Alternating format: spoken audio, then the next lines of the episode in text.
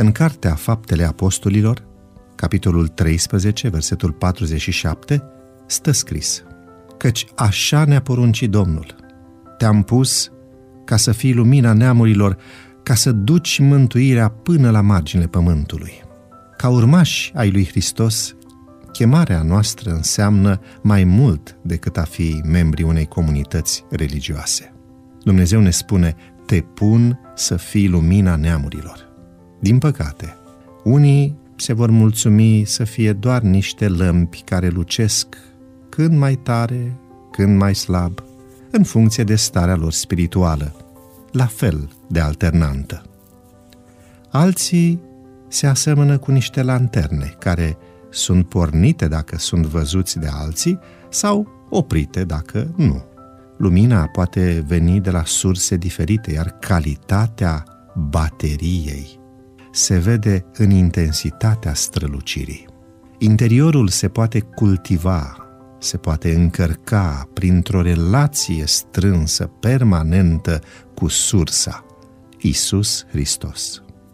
Denumirea de urmaș al lui atrage după sine o relație mântuitoare cu el, ce va fi reflectată în vorbele noastre, în comportamentul nostru, în ființa noastră. Aceasta înseamnă acceptarea unei responsabilități sfinte și solemne pentru că este posibil ca tu să fii singura oportunitate a aproapelui tău de a afla despre Mântuitorul.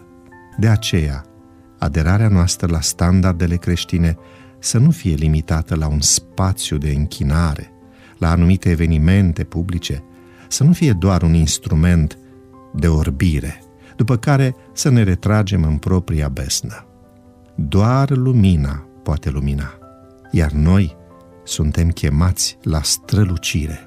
Tendința noastră umană este să minimalizăm importanța acestei chemări divine, mulțumindu-ne doar cu licăriri ocazionale de la poalele muntelui, confundând imperativul ceresc cu un standard coborât, ieftin, mult prea accesibil.